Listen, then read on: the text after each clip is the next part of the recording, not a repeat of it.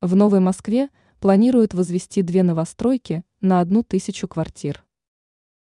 Уже не раз экспертами отмечалась ситуация, что Тинау является самым динамично развивающимся округом столицы. В округе ведется интенсивное строительство всех типов недвижимости и проводится комплекс работ по развитию инфраструктуры. Кроме этого, с начала текущего года у округа существенно улучшилась транспортная доступность, и было построено несколько десятков объектов социальной инфраструктуры.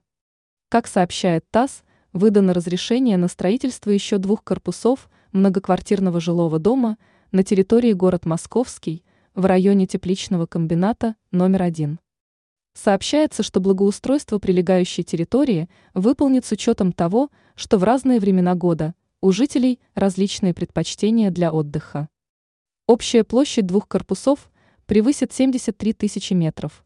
КВ при возведении корпусов будет использоваться современная монолитная технология. На прилежащей территории будут оборудованы детские и спортивные площадки.